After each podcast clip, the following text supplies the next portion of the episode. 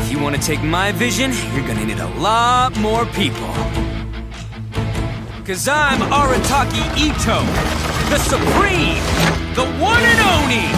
Now it's showtime!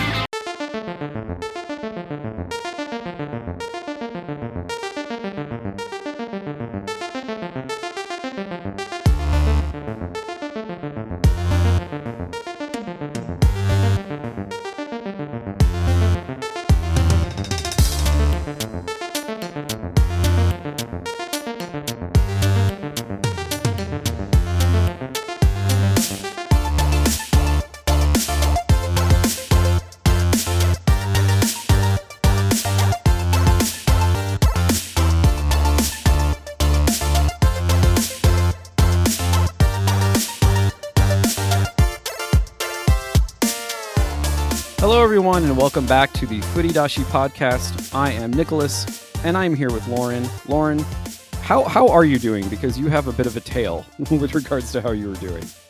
Yes, it is a little too long for the podcast, but if any of you have been keeping up with me on Twitter, you knew that I recently actually had to get some stitches for some inflammation that was in my back.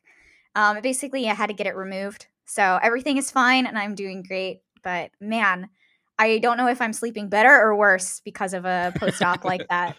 But Yeah. I'm, I'm happy to be here now. So Yeah, so at the moment, Lauren and I are both kind of broken people. Uh, Lauren is more broken than I am at the moment. Um, I had, I, I feel like such a wuss even saying this, but I had my um booster, my vaccine booster, and it just wrecked me yesterday. Thankfully, I'm I'm recovered, but no, yeah. it's been wrecking everybody. So I don't think that says a wuss at all. If you're out there and the booster wrecked you, just let it let us know that like it's it's wrecked all of us, really. So, so speaking of being a damaged human being and like having to stay at home, let's talk about Christmas, Christmas. or rather, the holiday season in general, which is very important for the games industry. Um, and I know last year we talked about like in terms of production, why sort of Christmas as a deadline is a very important thing to like think about. But this year, I wanted to talk a little bit more about things from the player perspective, and as I was reading about so there's so for those of you who aren't familiar there's this tradition in Iceland where for Christmas I mean they do give regular Christmas presents but it's very common to give books as presents for Christmas and then the whole idea is that on Christmas Eve you sort of you you give these book presents and then you stay up all night drinking warm beverages and like being with other people but not talking to them which I I I have to say, as a Christmas as Christmas traditions go, I prefer this being with other people but not talking to them. I love I honestly I love that in real life as well. I hate the I don't know, urge. I hate the societal urge to talk to the people that are sitting next to you in the same room. so we were thinking, what would what? So if there were like a games version of this, so so the I was trying to actually come up with what the word would be in Icelandic, but I don't really speak Icelandic. So in in, in Icelandic, it's called the uh, what is it? Yola Boka Flood, which literally means like the Yule book flood or the Christmas time book flood. And so, like, what would be the Christmas game flood? Like, what what are the games that people are binging this year? You know, to get out from the cold, or maybe also to escape from COVID, since you know we're still dealing with COVID situations. Yeah, cozy Christmas games for COVID for this year. um, Cozy Christmas games for COVID infected teens. yeah. wow, that's our next book. published in 2022. Uh, yeah, so what kind of games are there? And I know that for us, when we look at a game that we have been playing recently here, Final Fantasy 14, they actually just launched. Uh, this is the pre order. If you pre ordered the game, you have been able to play it on December 4th, Third, Um, it was third. 3rd, December Yeah. 3rd. And oh, that is true. It is today is a Sunday. Okay. Um, I'm a little out of it, guys, but I'm here. I'm with us. And Send, send, send Lauren good vibes, everybody. Good vibes for Lauren. Good vibes, good vibes. I'll still need them. I'll still need them. By the time you listen to this episode, I will still need them. And I think for me, one of the funny things is I ended up creating a Christmas song about it because of I log in as my summoner and all of my keys are basically gone. Like I can't Yeah, so for those of you who don't play Final Fantasy 14, um, or or the- maybe MMOs in general, right? This is a Yeah. common MMO problem. I will say WoW did it a little bit better when they did redo their classes, but I would actually prefer the 14 launch. So uh, Yeah. continue. and we will talk about that in a second but just for like edification purposes so with every expansion there generally also comes a large overhaul of all of the character classes and some character classes were overhauled more than others and summoner slash scholar those of you who play will understand what i mean by that because they're actually related classes um, was work reworked a lot um, astrologian was reworked a lot but like in the case of say like white mage white mage wasn't really reworked all that much Uh, In the Uh, case of Scholar, yeah. it wasn't as reworked as well as Summoner. Yeah Um, so, for example, here is my song, and my song goes, All I want for Christmas is my hot bars back. my hot bars back. Please, my queue time slower. yeah so when Gee, you if I could only have my hot bars back, then I could play the stupid game. yeah so when you okay so when you log into 14 it means that if you're playing one of the classes that got reworked very heavily like you'll just have a lot of icons that just have this like big slash through them and if you try to press they just don't do anything. So you have this like useless hotbar set up. and for those of you who play mmos regularly like having your interface set up properly and so that it's really comfortable because you have so many actions you can do it's one of the things that sets mmos apart from say like i don't know like a zelda game. In a zelda game there aren't really that many actions that you can do like all at once. Whereas when you're talking about an mmo you generally have like upwards anywhere between 20 and 40 abilities that you could use at any given time and you have to And have them is- all available to you Right. And this is something that game designers, when you look at typical game design courses, you're going to talk about depth, not breadth. And MMO also looks at breadth and depth, right? Yeah. It's not just about how many um, solutions can you have with the similar tool set, right? So, say like a hammer and a nail, you could actually do quite a lot with that. You could pick a lock by breaking the doorknob Yeah. with a nail and a hammer in a in a video game. I'm not sure if you could do that in the real world, right? But you could also with a hammer and a nail turn the hammer around, right? And now you can pull out nails, right? So you can resplenish your nail supply. That's called depth, right? A hammer is a Yeah. very small mechanic that can do a lot of different things. In an MMO though, it's more about increasing your toolkit and going from not just having a hammer but having a screwdriver, having Yeah. some pliers, having a wrench. And then what can you do with all of those? How do you combine them? Right? So Yeah. I think that's a very interesting design philosophy because a lot of game design courses are going to go, hey, you need to look about doing the most with a simple mechanic. Yeah. But in MMOs, the simple mechanic is clicking a button, right? Yeah. Now you need to know what are all the things you can do if all you can do is click buttons, right? So it's a similar Exactly, philosophy, even though it seems counterintuitive. Um, well and also because supposed to be a yeah. cozy episode, not so much a instructional episode. But I will say that if Nicholas and I are in a room together, not talking to each other, one of us will blurt out something very academic That's true. yeah. uh, while reading a book or playing a game, and someone will be like, "We can't believe that they thought to do that," and then the other one will go, "Well, what? What did they think of doing?" so So is okay, very yeah. typical for our cozy sessions. So for th- for those of you who have listened to my, any of like the solo episodes I've done, you probably already know about me that I tend to prefer games that are, for lack of a better way to describe it, managey games that require a lot of like multitasking and not necessarily focused on like all of the like Twitch mechanics, but more about like how do I get everything organized strategically and everything to make sense. So I like a lot of city builder games. I like a lot of grand strategy games. I tend to like games that are more open ended, um, may involve like fight mechanics and combat mechanics, but don't necessarily have to. Um, precisely because I like those games that, for me, a game is engrossing when it, I don't know, when it's like you always have something that you have to be doing.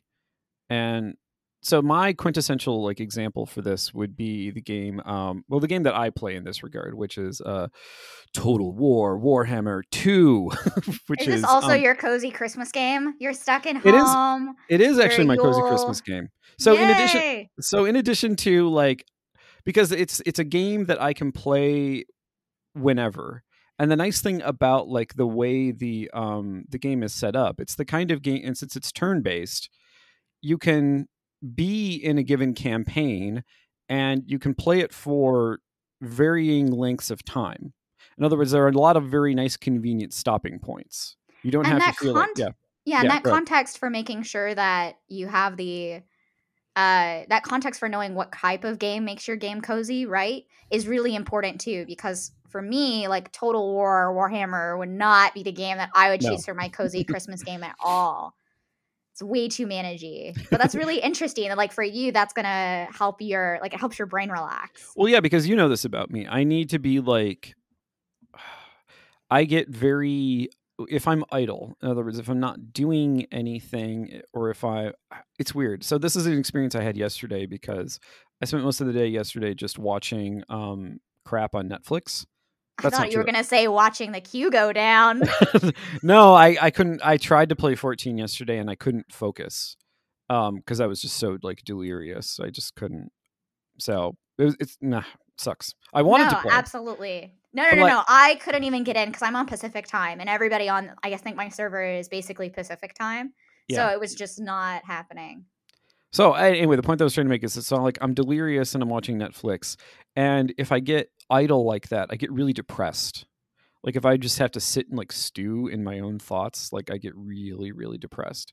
So it's calming for me and it's in many ways sort of like a psychological coping mechanism to be able to immerse myself in and it's not just like total war warhammer 2 it's games uh, i could go through the list like a really good game for this right now would be um even though it's technically not released it is in early access which is timberborn timberborn is a really good game for this and it's got beavers beavers are great who doesn't love a good beaver? Yeah, who doesn't love beavers? but the, anyway, the, but the, but the point is, is that sort of that managiness, and also like the idea of like taking care of like either an empire that you're trying to con- you know c- construct, or like your you know your village of beavers. That idea that sort of care is involved and attention, it helps distract me from all of those like idle, nasty thoughts that I tend to have that really drive me insane. Yeah, I mean, there is something to be said for dealing with the nasty thoughts as they come up, because I will also say that while your cozy games are beavers and war, uh, and now I want a game called Beaver War. That would be amazing. there probably already is a game called Beaver War. There to be a game called Beaver War. Um, and if there isn't, if there not we're making that's that's going on the list of the games that the Furidashi Studios will be making one day. we are going to be making those one day. Um, I would say my cozy games are going to be something that has like an enrapturing story and something yeah. that helps use my spatial knowledge. So I actually really tend to like a lot of the I don't want to be like 3D puzzle platformers because that's not really what they're called anymore. No. Um, but like Uncharted 2 was a really big puzzle platformer game, or the old like Tomb Raider reboots, even reboot yeah. from 2013, because it's like an action adventure game, but it was really more about navigating an environment or a level to try to get around obstacles. And while there was like a clear path, and some of the later editions of these titles, right, in Nathan Drake and in Uncharted 4, you had like multiple ways to kind of get somewhere. And I think that's yeah. where I get bored is that in the older titles, there's like one thing.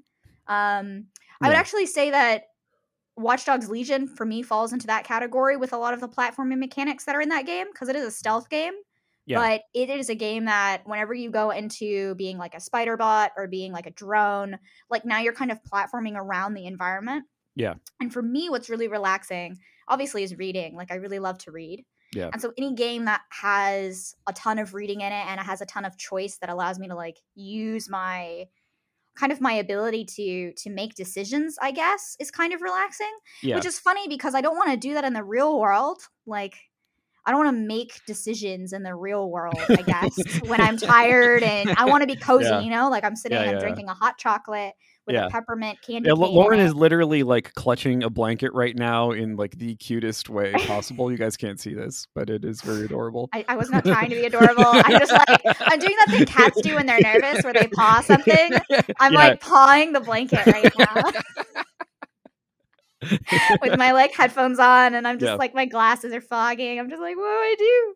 Um, I would say my cozy game would be Dragon Age because it's such a cozy experience where like even I would say even Origins or like DA2 or like any of them, just booting it up and sitting there because your dialogue choice. So you just kind of like play out different storylines, yeah. right? Yeah. You get to character create. I really like dressing things up and making characters.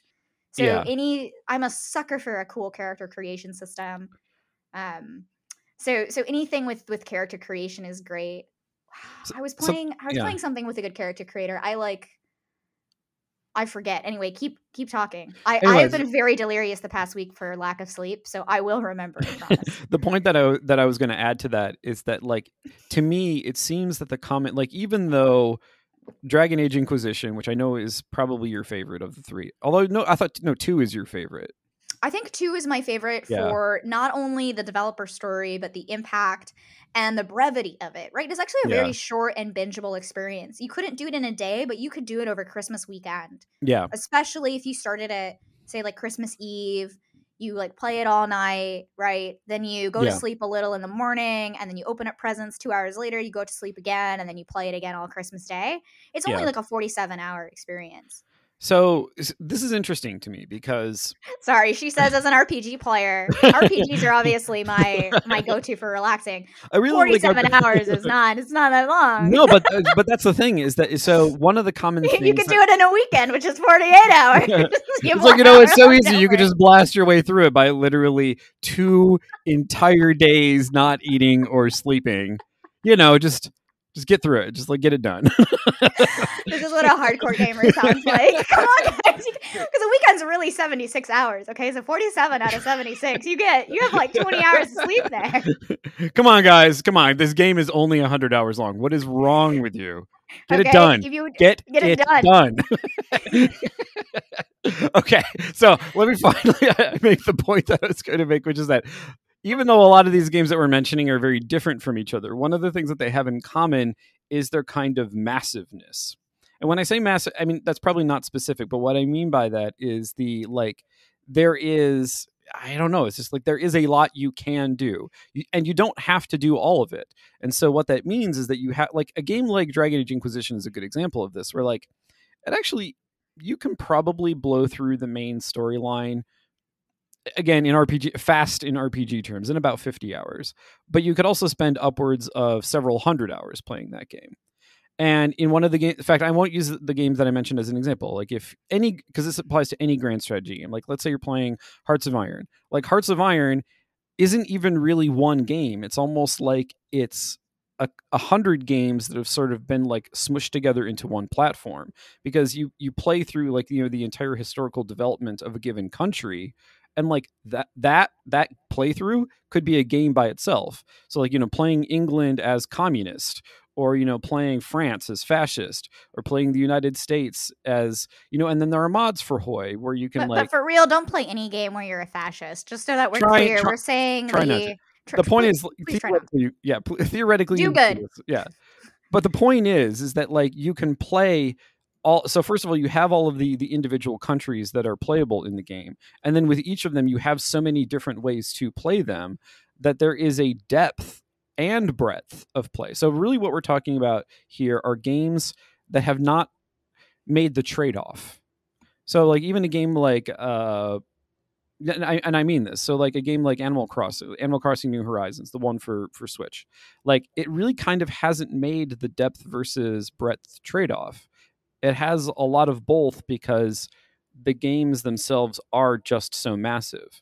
And a lot of that results from the fact that, particularly when you're talking about grand strategy, you know, the classic grand strategy games, the the original like release version of the game doesn't necessarily have the breadth. It has the depth, but it doesn't have the breadth.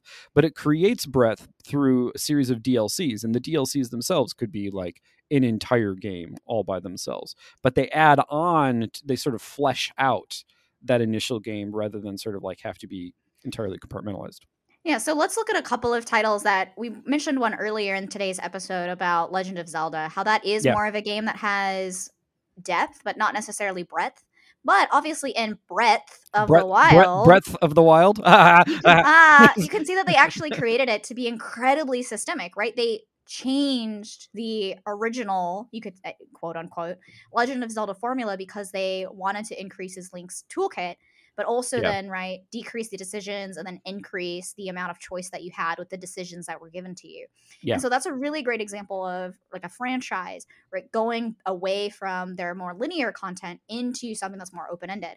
Likewise, we actually look at Final Fantasy VII Remake, and that is kind of the opposite, right, of Final Fantasy 15, or obviously in Final Yeah. Fantasy 14, where Yeah. 15 had a very similar companion based action sort of kind of experience. Yeah. It tried to go the Skyrim route, become super open ended, and then due to development after Chapter 8, falls back on the more traditional action adventure turn slash turn based combat of Final Fantasy games, which is all linear Yeah. Right? Well, also there were there were complaints about like 15 tried to do new things, and unfortunately, like Final Fantasy has this fan base that has a conception of what a Final Fantasy game is supposed to be, and so a lot of the people who play tested it were like, eh.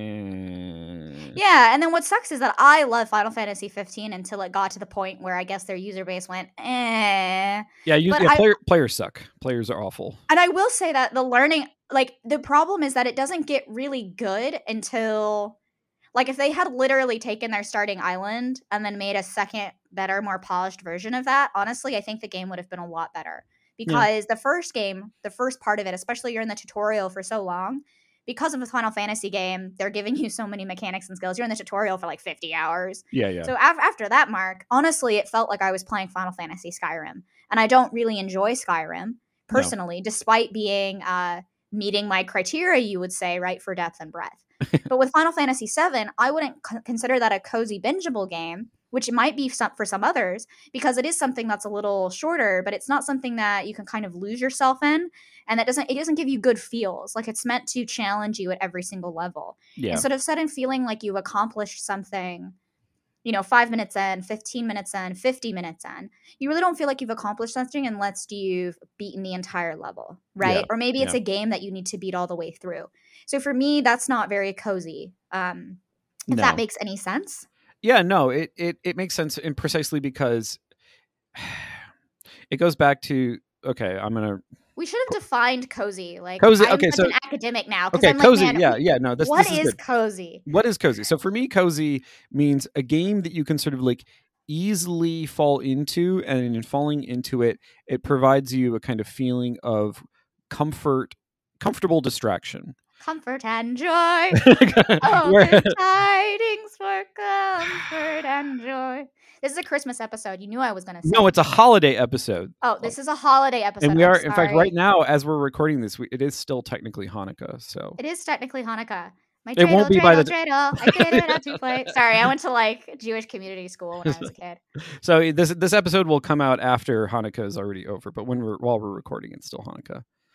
Anyway, so the point that I was going to make before Lauren delightfully distracted me, delightfully delightful distraction, that's an ex- aspect of coziness as well, is that if you fall into a game and it has a kind of ease to it, and I think the ease is really the important part, and it's one of the advantages that a game that sort of like has a set like actually here here's here's a good example of I think how this works. So if you look at the difference between say Breath of the Wild and Genshin Impact, in fact Genshin Impact actually outright just steals a lot of the the good idea. Oh, it steals, does. steals all the good ideas from Breath of the Wild and leaves behind most of the bad ideas. I don't personally love playing Genshin Impact as much as I love playing Breath of the Wild because of you know nostalgic feelings about Zelda, but I am willing to admit that Genshin Impact is probably a better game because the way it does breadth is the same way that you know most of the like the the grand strategy games do breadth they do it through adding on additional characters like creating like another path through the game's you know elaborate systems but that new path is in is almost like like every new character in Genshin Impact is like playing an entirely new game. And so that's where it develops the breadth from and the reason why that has a coziness to it is because even though it's providing you something new, it's providing you something new within the context of a of like a rule set, controls, and so forth that you're already familiar with. So there's a degree of familiarity there, and so that that's what contributes to the ease. But then there's still a degree of novelty that can sort of suck you in and keep you engaged. In other words, it both manages to be comfortable, familiar, without being repetitive, and that's coziness. I like that definition of coziness. I love that it's the ease of, I guess, immersion, Yeah. right? It's delightful distractions, right? And it's kind of that hook that when you get through all of that, you know, immersive and you're distracted enough, it kind of just keeps you along for the ride. Yeah. In that in that coziness definition, I'm we're really excited to like figure out what you think is cozy because for me what I would say any I mean I hate being like this but any open world Assassin's Creed like game is so cozy for me Yeah. because you're immediately immersed into this new unique world where it has a lot of parallels to the your own world, right? A lot of these cities and uh like even if historical sites or if it's modern day are really kind of transposed right on your map Yeah. so i have to use my spatial knowledge in order to kind of stealth around everybody because i'm a big spatial knowledge person i really kind of know where i am in the world and i love learning and applying that knowledge in games. So i love being able to stealth around cover points and figuring out like what's the optimal route to hack a server or what's the optimal route to assassinate my target. Yeah. that type of knowledge is very it's just kind of innate it's my character knowledge. That is the skill i come with out of the character creator of oven so to speak. And that's funny because there's no character creation in these games right? There's no, yeah. no you get there's no, really nothing characters. there yeah But you have set characters. but at the same time like no okay no there's there's no no you just well no don't. but at, at the same well in watch dogs legion actually the character Okay, creator yeah. is done for you every npc is a ppc or a potential player character Yeah. and you can dress up your characters in basically very different outfits depending on the money that you have that's the real end game right glam is the real end game so that's all you can do with the money that you earn that's Yeah. quite literally all you can do with the money that you earn is buy clothes and i like literally just went shopping in regency street last night just just for like 30 minutes for like one of my characters because i was like oh my god look at all these new shops i can unlock. Um and that's exactly right? You're laughing because you're like lauren that's what you would do in the real world. And i'm like No, i I'm- know i'm laughing no i'm laughing if i could because, afford it. because that's that's the only thing that i do with my money in final fantasy 14 I I only use it to to buy yeah for buy gear and buy glams just glams yeah. Yeah. I guess what's nice too is that you're able to buy the glam for your healer. And if it's all the same outfit, you can just kind of glam for each different healer. Yep. Because today, what I realized is my healer classes had different glams, but shared all the same armor.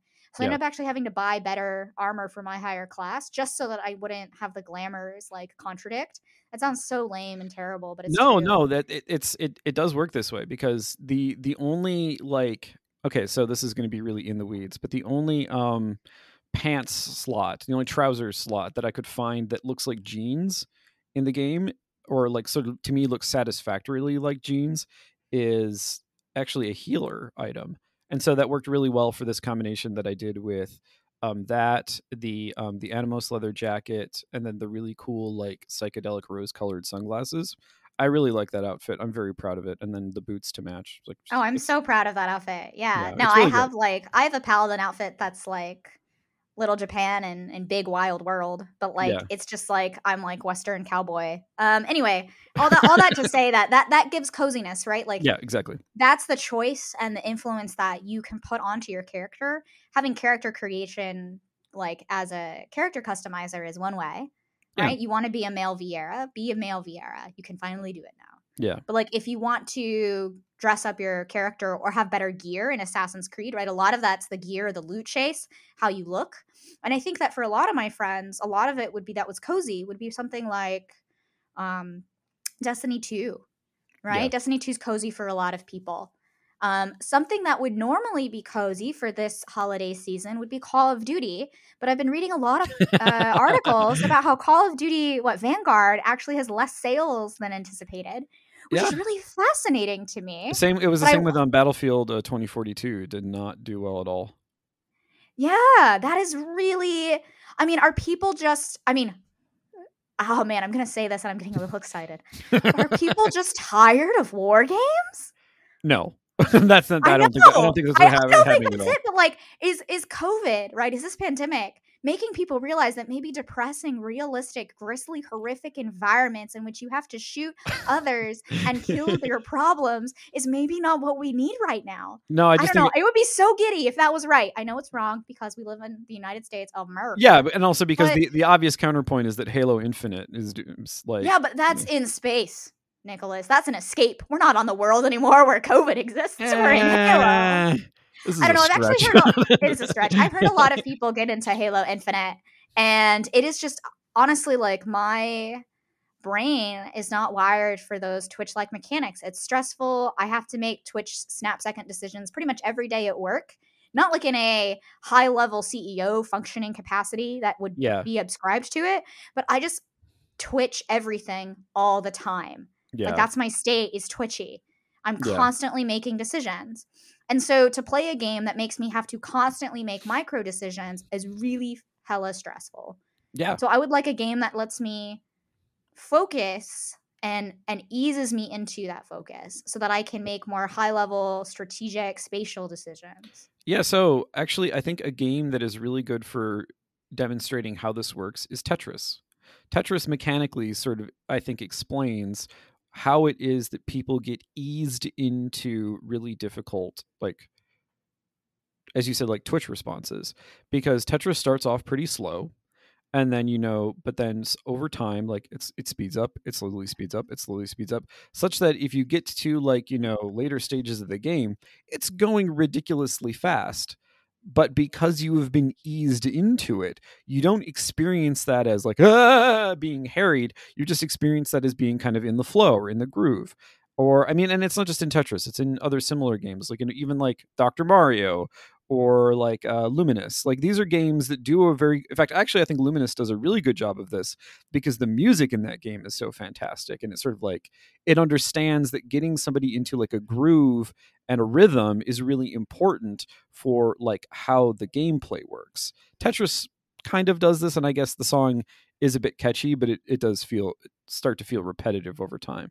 But that sort of way in which, like, you can have a game that is really frenetic, but if you just like if it's like I don't know, like Titanfall, where you literally just get dropped in and shit's blowing up all around you, and you're like, ah, that's not that's not cozy frenetic. That's just like, yeah, and that's why it's really hard to pick up these games right after so long. Is that unfortunately games that are so long and linear tend to ramp you up, almost assuming as if you're going to play it in that order and all at once. Yeah, which is kind of ridiculous, right? A bit, yeah.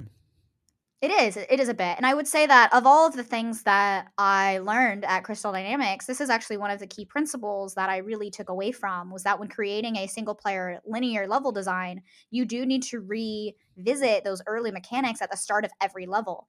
Yeah. And so Tomb Raider games particularly and also seen in Marvel's Avengers is that the single player campaign is Lauren advertising all the games that she's worked on. I know, right? no, no, no, no, no, no, no, no. Um, no, but what I will say is like something that's really gr- what what I hate and love about it is that there are just a ton of tutorials. Yeah. It's just it's horrible. Like I I as a player that as a player, as a developer that has had to make tutorials and has studied tutorialization, I hate how many written tutorials are in maybe the, the latest game. And that does come from the fact that we were creating a lot of new systems.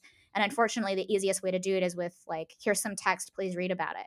I mean, Final yeah. Fantasy 14 is chock full of that too. Here's your Godge. Here's a five paragraph essay on how to do this in a high level dungeon that you may not have unlocked yet. Good luck. Um, and then they have sub menus and sub menus. Yeah, yeah, yeah. It can be so, annoying. Yeah. And it can be annoying, right? But what I will say is one of the principles of linear level design at those studios is that every time that the player is entreated into a new section of content, make sure that the level itself has the older content that was referenced as a primary way of getting ahead. And then that way, then also when you introduce the new content, make sure the end of your level has only the new introduced content to solidify what they're learning in that level. And Rise of the Tomb Raider does this really elegantly, where you can have different choices of using old content that you're more familiar with or the new just recently learned content in order to like escape right the, the level yeah, yeah because really tomb raider is just a survival game and that every level is a new kind of escape mechanic yeah it definitely has a lot of like survival horror elements to it even yeah, going back I, to the very first one. But I would say that like most linear game, like Final Fantasy VII remake, does not do this. No. You, you it doesn't no like I I played that game and I had to replay content or at least like in the open world a little bit to try to get back into it right and Uncharted yeah. doesn't really do that all that well um but it probably does it pretty well, like Uncharted 4. I just know a lot of people, there's more combat in Uncharted than there is in Tomb Raider. So it's very hard to compare, right? They're both different knowledge sets. Yeah. Well, I think um, it's also, I think it's also different if you're talking about um, a game in which you're sort of like building out your character more. In other words, in in both like the Tomb Raider games and in the Uncharted games, you don't really have a lot of flexibility in terms of like how you design either Lara or Nathan Drake. Like you you you get it you get a skill set and then you can choose which of the sort of things available to you in that skill set that you can use. Whereas if you look at like the Deus Ex games, you get to sort of build your character into the type of character that you're more comfortable with and you can sort of like build skills around certain functions. I would yeah, I agree with that because in in that notion though, Deus Ex is still a little bit harder to pick up because since yeah. you have built your character out yeah over time, I will never finish Mankind Divided because I am now kind of locked. I am saved locked into a state where I had yeah, yeah. accumulated so much knowledge right before the end that trying to go back and pick that and relearn up that, I would have to load such a far beyond save just to relearn all of the skills. Because now I'm in a state of Prague where there are no more like real side quests, there are no more real places to kind of test my knowledge. Like it's kind of on the run. And you can see that they weren't expecting players to stop at this point Yeah. um, because they don't have that optional content to do. and it's kind of the same with Destiny 2 for me, is that if I could skip the first player campaign um, of Destiny 2, I maybe I can now. I have heard players tell me if I like remake a new account and get back in, I Yeah. might be able to get into it because I actually quite liked the combat of Destiny 2. But since it is a first person shooter, and especially in PvP games, it is really impossible that if you don't, if you quit playing, it is a lot harder to ease back into those games. Yeah. And so I would say that if you're a current PvP player, that's probably your cozy Christmas game, right? Like that's a game that you can't wait to play with your friends. At the end of the day, you're going to go into Call of Duty Warzone, and you're going to like do your thing and it's going to be great. But if you're a new player or you stopped playing for a couple months because of the pandemic or it's just holidays, right? It's going to be a lot harder to get back into it and you're probably not going to want to play it. And all your friends are busy, right? So your team is going to be different. Apex isn't the same without your comrades. Like Yeah. it's just going to be a lot harder. And so, Actually, I Yeah, think that's, so for- yeah, I think that's a good. I think that's a good place to sort of leave it off for this episode because we've talked about the cozy, and then we sort of ended with what is the anti-cozy. It's a nice dialectic there. What is the cozy? What is the Yeah. anti-cozy? what is the anti cozy? So, thanks everybody for listening on this, and look forward to our Twitter where we're going to be asking you what is your favorite cozy game for the Christmas holiday season. And let us know what you think is more cozy for you and why.